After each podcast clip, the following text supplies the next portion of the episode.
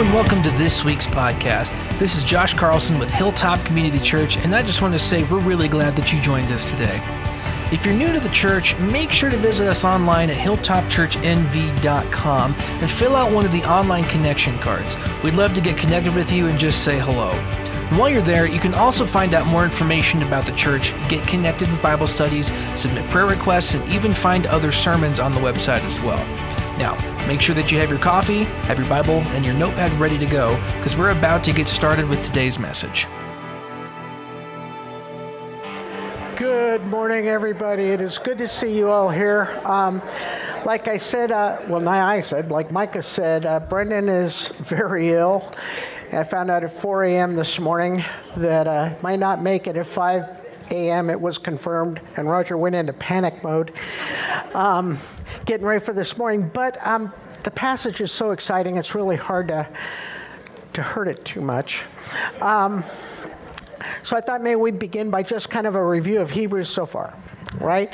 And one of the things that we've kind of been looking at is the preeminence and the supremacy of who Jesus is. More than what you get in any sort of advertisement or some sort of cultural understanding, he becomes everything. We also understand that by knowing him, we are initiated into the new covenant. And this new covenant is something that frees us. It's something that allows us to understand that the power isn't about us and trying to follow the law and trying to do all these things correct. It's based on His grace and the power of the Holy Spirit that lives inside us.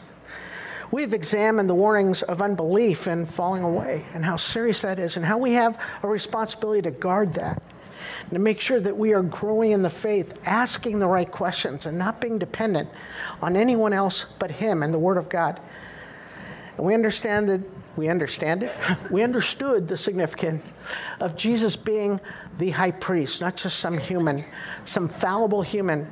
That Jesus being the high priest is like the most important thing. He understands us, and he could pay the ultimate sacrifice once and for all, not something that had to happen on a regular basis. We've studied and we've looked at what faith is and then how it's manifested. So before we begin this morning, I kind of want us to ask the question what does it mean to be a mature Christian? Or maybe more specifically, what does it mean to be mature in our faith? Now, we can kind of look around we can kind of say, well, you know what? There might be some misconceptions in this area. Or at least that's what I found, right? So, first thing is just because you're a mature person doesn't mean you're a mature Christian. You may show that you can persevere. You may show that you can stand and do all this kind of stuff. But inside, there's no faith. There's nothing that really activates that. You're no different than any other strong kind of person. And then there's those that think being a mature Christian is people who can memorize and cite biblical verses and know where the Bible is and what it's talking about. Having worked in the university system for several years and having several friends that are professors who are non believers, they know the Bible. Some of them know it better than me in certain areas, but they don't get it. It doesn't connect. That doesn't make them a mature Christian or a mature person in their faith. Last one is they don't sin very often. I like this one. You know, I'm kind of, I'm just kind of a good person. Joel Berger put this so well. He described those types of people as people who have grade A flesh. This idea that, you know, because you're a good person, somehow that makes you a mature Christian. You know what makes a mature Christian? I'm, I'm not supposed to get into this yet, but I'm going to. It's someone that can recognize what's going on in their vulnerabilities and how they struggle. And they turn to Christ powerless. And they look to Him for the answer. And they trust Him in the midst of doubts. And they trust Him in the midst of suffering. And they keep walking forward. You know, when we see the result of maturity, many times we can measure it against the Great Commission, right? And Matthew has the Great Commission in chapter 28, beginning in 19 and going on through 20. It reads, Therefore, go and make disciples of all nations, baptizing them in the name of the Father and of the Son and of the Holy Spirit, and teaching them to obey everything I have commanded you. And surely I am with you always to the very end of the age. The passion by which we take on the Great Commission shows the transformation that has happened within our life and the serious and the meaning of it. Do we not know or do we not believe that Jesus is really the answer? He is the way, the truth, and the life? I don't know about you, but I have been stricken by the news coming out of Israel and the Gaza Strip. We know the answer, don't we?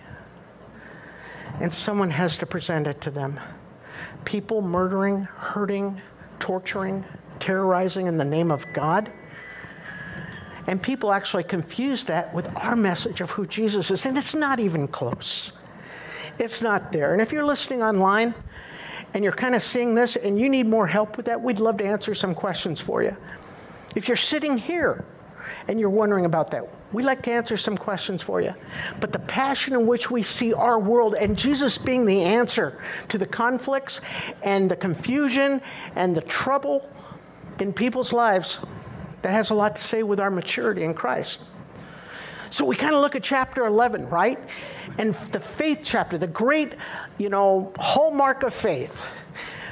Abel had faith when he brought God a better offering. And it really wasn't so much to do with the offering, it had to do with the faith in which he brought it.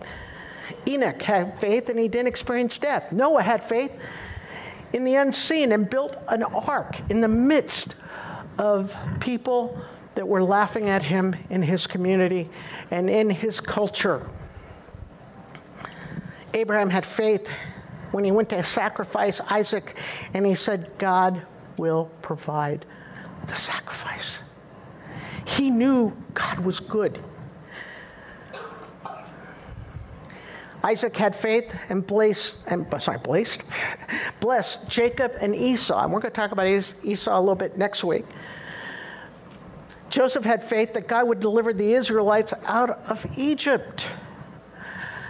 Moses' parents had faith to hide their son during the time of Pharaoh's order to kill firstborn, firstborn boys and place infant Moses afloat on the Nile River. I can only imagine what it'd be like putting an infant in a river alone to float down, hoping someone would find him. Moses had faith not to associate associate himself with royalty. You know, he, he looked at the rights of being in royalty and he gave it up, especially when he could identify with who he really was and the God that his people really represented the chosen. The Israelites had faith when they passed through the Red Sea. Now, that may be something that we've kind of learned and we've heard it so many times we've habituated to um, almost like a storybook account. But if you think about it, nowhere to go, an army coming after you to massacre you, and God says, walk through the sea. And when he opens up the sea, I don't know if you've ever walked on um, wet um, lands that have just recently kind of evaporated, it, you squash down in. But God doesn't do that. He makes it hard, like a road. And as they're going across, the army starts coming. That's faith. Imagine how high that water is up around you and walking through that. That's faith. Rahab, the prostitute, had faith, and her life was spared when she gave um, homage to the spies. And she came in and took them, and she took faith that they were who they were, and God was who He was. So we understand that it's not just these people who are incredibly um, ex- incredible examples of faith. The faith cycle is something that we are all a part of. And as we enter into this passage today, I want you to think of yourself as a part of Hebrews 11 and how much you will allow yourself to be noted as one of those people of faith. Let's pray. Father, thank you so much for um, this passage and the challenges it provides, Father, for the things we don't really like, the experiences in life that become hard and trying. And Father, I just uh, really want to ask that we can take our faith seriously and we can push towards maturity. Father, I also want to lift up the people in Israel and the Gaza Strip, Father, and um, just for the horror, for the, the children that will never come home, for the spouses that are lost, for the family members who are gone, and just the terror and the horror that they have gone through, and our brothers and sisters who have experienced it too, Father. I pray that the special sense of your spirit would be there, but maybe more importantly, the message of your love and your cross can be permeated in that culture through those you call to present it. We pray that you'd strengthen those people, Father, and that we as a church would stand together to present that as well, Father, that this light would be a very present light in the midst of this darkness. Like I said, Father, I just pray that you speak to us in this passage and that you can challenge us. You know where we all are. In Jesus' name, amen. So we've talked about Hebrews 11, we've talked about all the people of faith, these incredible people that did great things. And I was thinking about it, and I've often shared about different people in my life who have been models of faith, people who have challenged me, or people who I watched endure, and persevere in light of the purpose of what they were called to in Christ. So I was thinking about even more people. And I had numerous people that never even knew that they were part of that witness list. And it was fun to think about you. Many of you have been those people. And as more I opened my eyes, I was seeing this is a great encouragement. This is something we should be doing when we think, when we are around each other. And Hebrews 12:1 aptly goes on to say, therefore, since we've been surrounded by such a great cloud of witnesses, let us throw off everything that hinders and the sin that so easily entangles. You know, when we look to those examples of faith, people who have stood through the tough times and they kept their eyes on Jesus, it's amazing. You know, many times people will look at that and they'll say, you know, this great cloud of witnesses, like you have all these people from the past that are looking over you and going, ooh, you really messed up. That's not what it's talking about. this is a type of witness to us. This is the type of testimony about how God works to us. So the author illustrates then our growth is running a race. In the second um, in the second part of verse 1 and then into verse 2. And let us run with perseverance the race marked for us, fixing our eyes on Jesus, the pioneer and perfecter of faith. You know, I often use that verse, Jesus, the author and perfecter of faith, because he is the one that makes it happen. He is the source. He warns us also of the obstacles that can affect our walk and tells us to throw it off. Don't try to work it out. Don't try to understand it. Get rid of it. Throw it off. And get rid of the sin that so easily entangles, putting our desires over God's direction. Now, when we look at that, taking the weight off, it's not necessarily sin. That's how some people see it. Hmm, sometimes it could be other things, right? Things like people you hang with, people that influence you.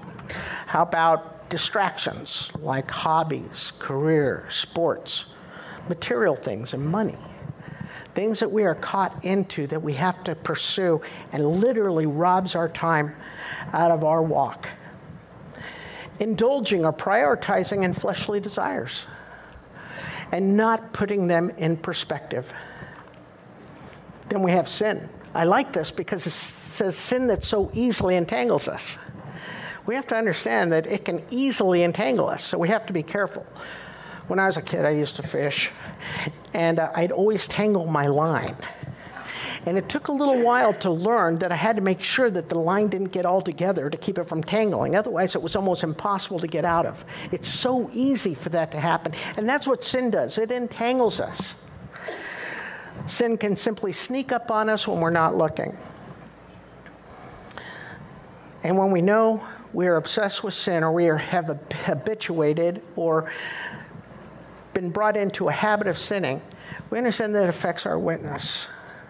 It doesn't kick out us, kick us out, kick us out from the family of salvation, but it definitely affects how people see Jesus and what's going on with them. And when we're not willing to submit our will to God's will, we are simply saying that we know best. And that comes to the question of death to self, doesn't it? It's the toughest thing believers have to do dying to ourselves, trusting Him, letting His power work in us. We have this treasure in earthen vessels that the surpassing greatness of the power may not be from ourselves, but through Him. We compare Hebrews 12 to Philippians 3, we, we get some pretty interesting viewpoints from the Apostle Paul.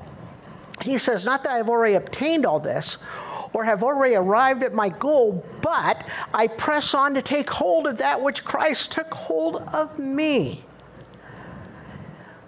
Very important model. He says, Brothers and sisters, I do not consider myself yet to have taken hold of it, but one thing I do, forgetting what is behind and straining toward what is ahead. I press on towards the goal to win the prize for which God has called me heavenward in Christ Jesus. I like this because the Apostle Paul said, lets us understand that this is a process. It's not something we just walk into. Not that I have already obtained it. I do not consider myself yet to have taken hold of it, but we press on, we persevere. Continuing on, verse 2 and 3. Hebrews 12, it says, For the joy set before him, he endured the cross, scorning its shame, and sat down at the right hand of the throne of God. Consider him who endured such opposition from sinners, so that you will not grow weary and lose heart. Don't focus your eyes on what's going on around you. Real faith has to do with the unseen work that's going on around you if we had no confidence that there was a spiritual realm around us where there was good and evil fighting, and that we had the person sitting on the right hand of God, we'd have no hope. But we have that hope because we know what's really going on. Do we hurt? Yeah. Does it require discipline? You betcha. But we will not grow weary and we will not lose heart. So, what this passage is telling us is we need to persevere in our faith as we run towards our goal and our reward. And the, the point of this passage says keep your eyes, your perspective, your viewpoint on Jesus, because it is Jesus who is the author and perfecter of our faith. He suffered, but he received joy by his focus in doing the will of God, his Father and the purposes by which he was called. So, this should actually encourage us, right? We don't lose heart because we are all in the process of growing. We haven't gotten there yet. But together, side by side, we strive for it. Hebrews 12, 4 continues In your struggle against sin, you have not resisted to the point of shedding your blood. And have you completely forgotten the word of encouragement that addresses you as a father addresses his son? It says, My son, do not make light of the Lord's discipline, and do not lose heart when he rebukes you. Because the Lord disciplines the one he loves, and he chastens everyone who he accepts as his son. Struggling in sin to the point of bloodshed can be really misunderstood really fast, right? So when we're talking about this, he's not talking about, you know, we have to we have to have blood on us and we have to beat our bodies and all that kind of thing, like someone that might take it in a literal sense. What he's saying is standing against a world, a culture to the point of bloodshed, to the point where we sacrifice ourselves. This world that's in rebellion against God, those who would persecute, and hardships that we experience resulting from a fallen world. We don't resist to the point of blood. We don't get out of our comfort zone. So he goes into Proverbs 3 11 through 12 to transition over to God's discipline. My son, do not make light the Lord's discipline, and do not lose heart when he rebukes you, because the Lord discipline the one he loves, and he chastens everyone he accepts as his son. Try to understand that persecution, trials, and our own discipline are designed to make us stronger if we stand. 1 Corinthians 9 is shown in comparison to Hebrews 12. Um, it says, Do you not know that in a race all runners run, but only one gets the prize? Run in such a way as to get the prize. Everyone who competes in the games goes into strict training. They do this to get a crown that will not last, but we do it to get a crown that will last forever. Therefore, I do not run like someone running aimlessly. I do not fight like a boxer beating the air. No, I strike a blow to my body and make it my slave so that after I preach to others, I myself will not be disqualified for the prize. You know, I don't know about you, but um, when I get ready for a sporting event, okay, you're not going to buy that. Um, when I'm working for something, I have to prepare for it, right? I have to make sure it might be sleep. I used to do, you'll never believe this, I used to do um, wilderness camps for young people, and we'd hike like 20 miles, and we'd have to lift things, rock climb, and do all this fun stuff. Man, I'd be running, I'd be running, trying to get prepared for it, and everything else. If I didn't, I'd be in trouble. I couldn't lead it. There's no way. They'd be carrying me. So, what he's saying is endure hardship as discipline. God is treating you as his children. For what children are not disciplined by their father? If you are not disciplined, and everyone undergoes discipline, then you are not legitimate, not true sons and daughters of God. Now, persecution and hardship is God refining us then to maturity. If it's not happening, I want to share with you that that's a problem if you're not enduring this, if your faith is not growing and you're just comfortable to, to, to reach this far on the spectrum, you're in danger. You need to see everything going on around you as part of the work and will of God. We all will face opposition from the world if we're standing on the truth. We had a discussion just after the first service about someone um, discussing the concept of relevance. And the person used the term relevance to be conformity to the world. I see relevance as our ability to address the world and being able to stand on the word in terms of what Jesus does for a world that's in chaos. That's why we're lights to the world, right? That's what maturity does. Rather than illegitimate children, which would mean they lost their inheritance rights. This would be a comparison to slavery, people that were slaves. Um, they may be part of the family, but they didn't have the inheritance rights. We are legitimate children. Ephesians 1 talks about it quite clearly. He has adopted us as sons and daughters of God. And He's going to make sure that we stay on path. And we have to submit our will to Him and we have to discipline that will towards Him. So, discipline from God is something that's evidence of sonship. We all share in it. There's only one other misunderstanding here is the belief that God is causing you the hardships. God took the loved one or, or took the thing that meant so much to you. That's not true. But He can provide purpose through those times. He can provide purpose through the diagnosis. He can find purpose through the person that is lost. He can find purpose through the suffering, and he can find purpose through trauma.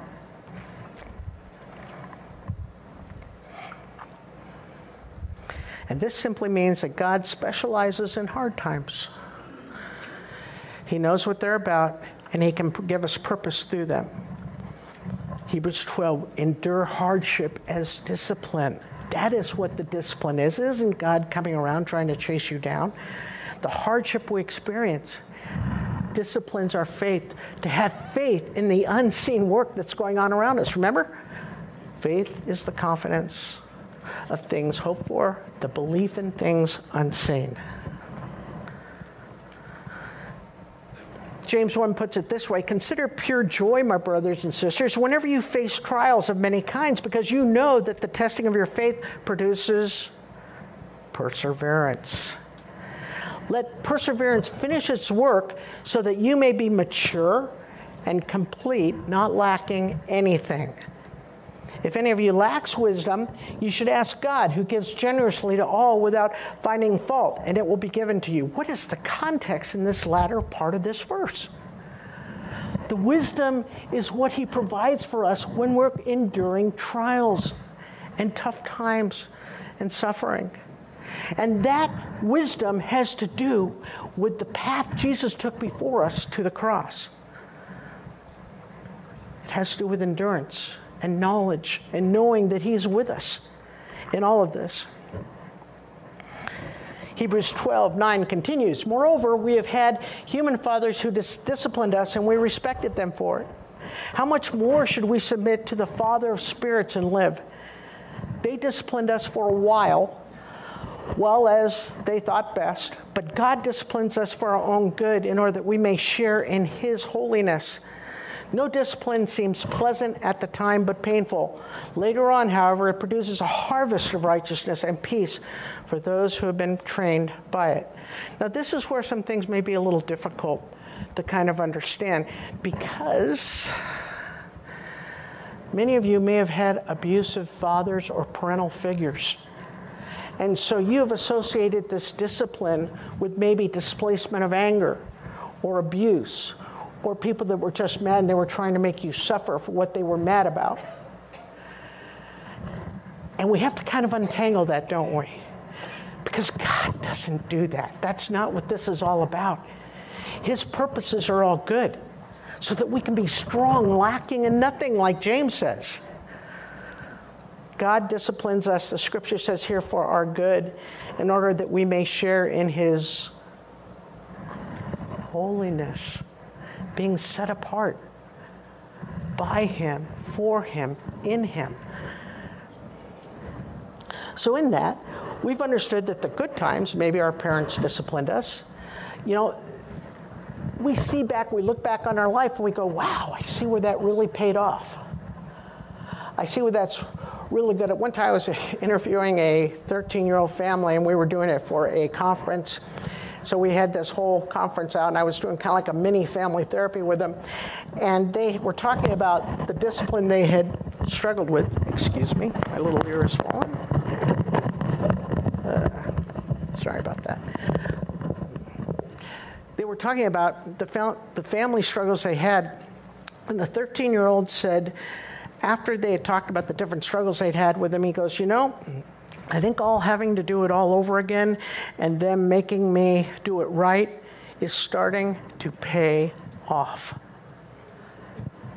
Isn't that cool how we can look back on our lives and the discipline from our parents? We kind of see, yeah, that was necessary. I personally think Satan totally contrived the idea that at the very beginning of checkout lines in grocery stores is candy. I don't know how long or how often I try to, to manipulate that sucker. Oh, come on, please, please, please. I'm like, Mom, what do I say? No, no, no, nope, nope. Not that they couldn't afford it, it wasn't good for me. And many times I'm still able to pass the front of the checkouts um, and avoid candy, all right? Boy, when you're facing hard times, you're being refined and get to share in His holiness. And that is amazing, I think. We have a relationship, we have a presence, and we have a purpose. You may not be happy or feel good as you are disciplined. However, you can experience joy knowing that there is a future holiness that God is preparing for you in you. We have this treasure in earthen vessels so that the surpassing greatness of the power may not be of ourselves, but through Him We compare Hebrews 12 now to Philippians 3. And Paul puts it this way when he's talking about what he wants, what his motivation is. He says, I want to know Christ. Yes, to know the power of his resurrection and participation in his sufferings and becoming like him in his death. And so, somehow, attaining to the resurrection of the dead. That was the final mark for Jesus, wasn't it? The resurrection of the dead. And my little message on the ascension was important. but I mean, in terms of what he went through, the victory was the resurrection. And that's where we look towards. We look towards that horizon, the resurrection. Hebrews 12 12 says, Therefore, strengthen your feeble arms and weak knees, make level paths for your feet, so that the lame may not be disabled, but rather healed. Now, this is a little contention I have with Brendan. This is my verse for next week, but you threw it in there. And uh, it's so important. It shows the purpose of all this. That we, can, that we can serve with strength, that we can fulfill mission, that we can stand through tough times and not wobble. He says, Stay on level ground and strengthen your faith. Don't take the inconsistent path or the unstable path and walk by faith on the consistent and stable truth. We become mature in our faith by listening, following, and being passionate about the Great Commission, right? We become mature in our faith by being encouraged by those who put their faith in the unseen and were delivered, the witnesses, and being a witness ourselves. We become mature in, the, in our faith by running a race and being aware of flesh patterns and how easily we can fall into them and not letting them slow us down. We resist lifestyles and influences that can distract us or put us off track.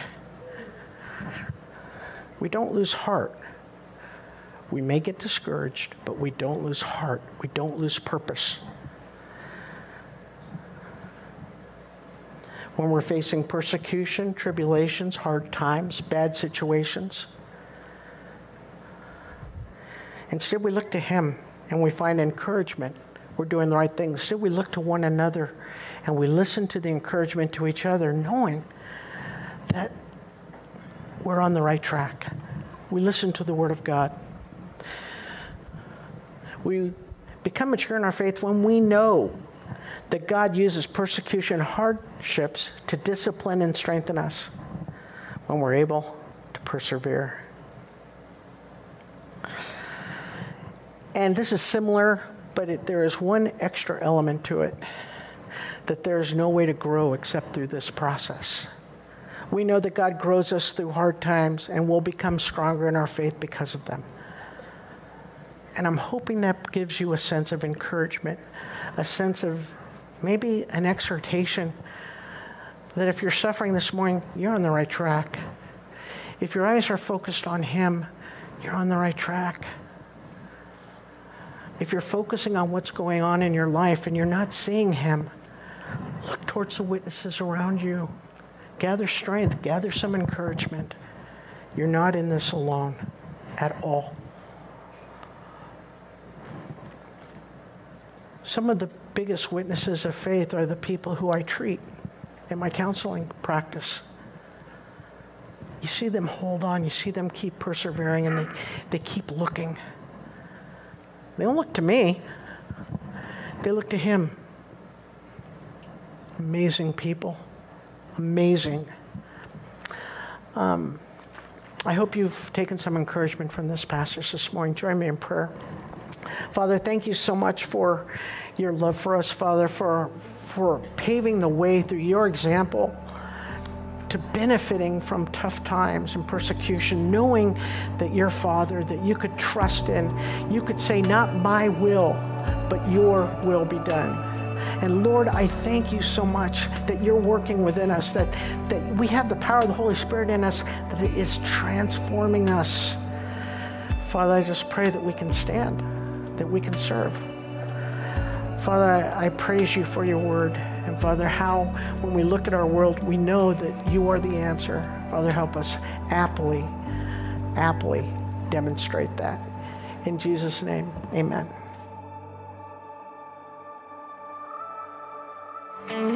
Thanks for tuning in and joining us today. We hope that this message encourages you to continue taking steps towards seeking and understanding God's truth. The dream is that Hilltop is a home for the growing family of God, and we're so glad that you are a part of the family.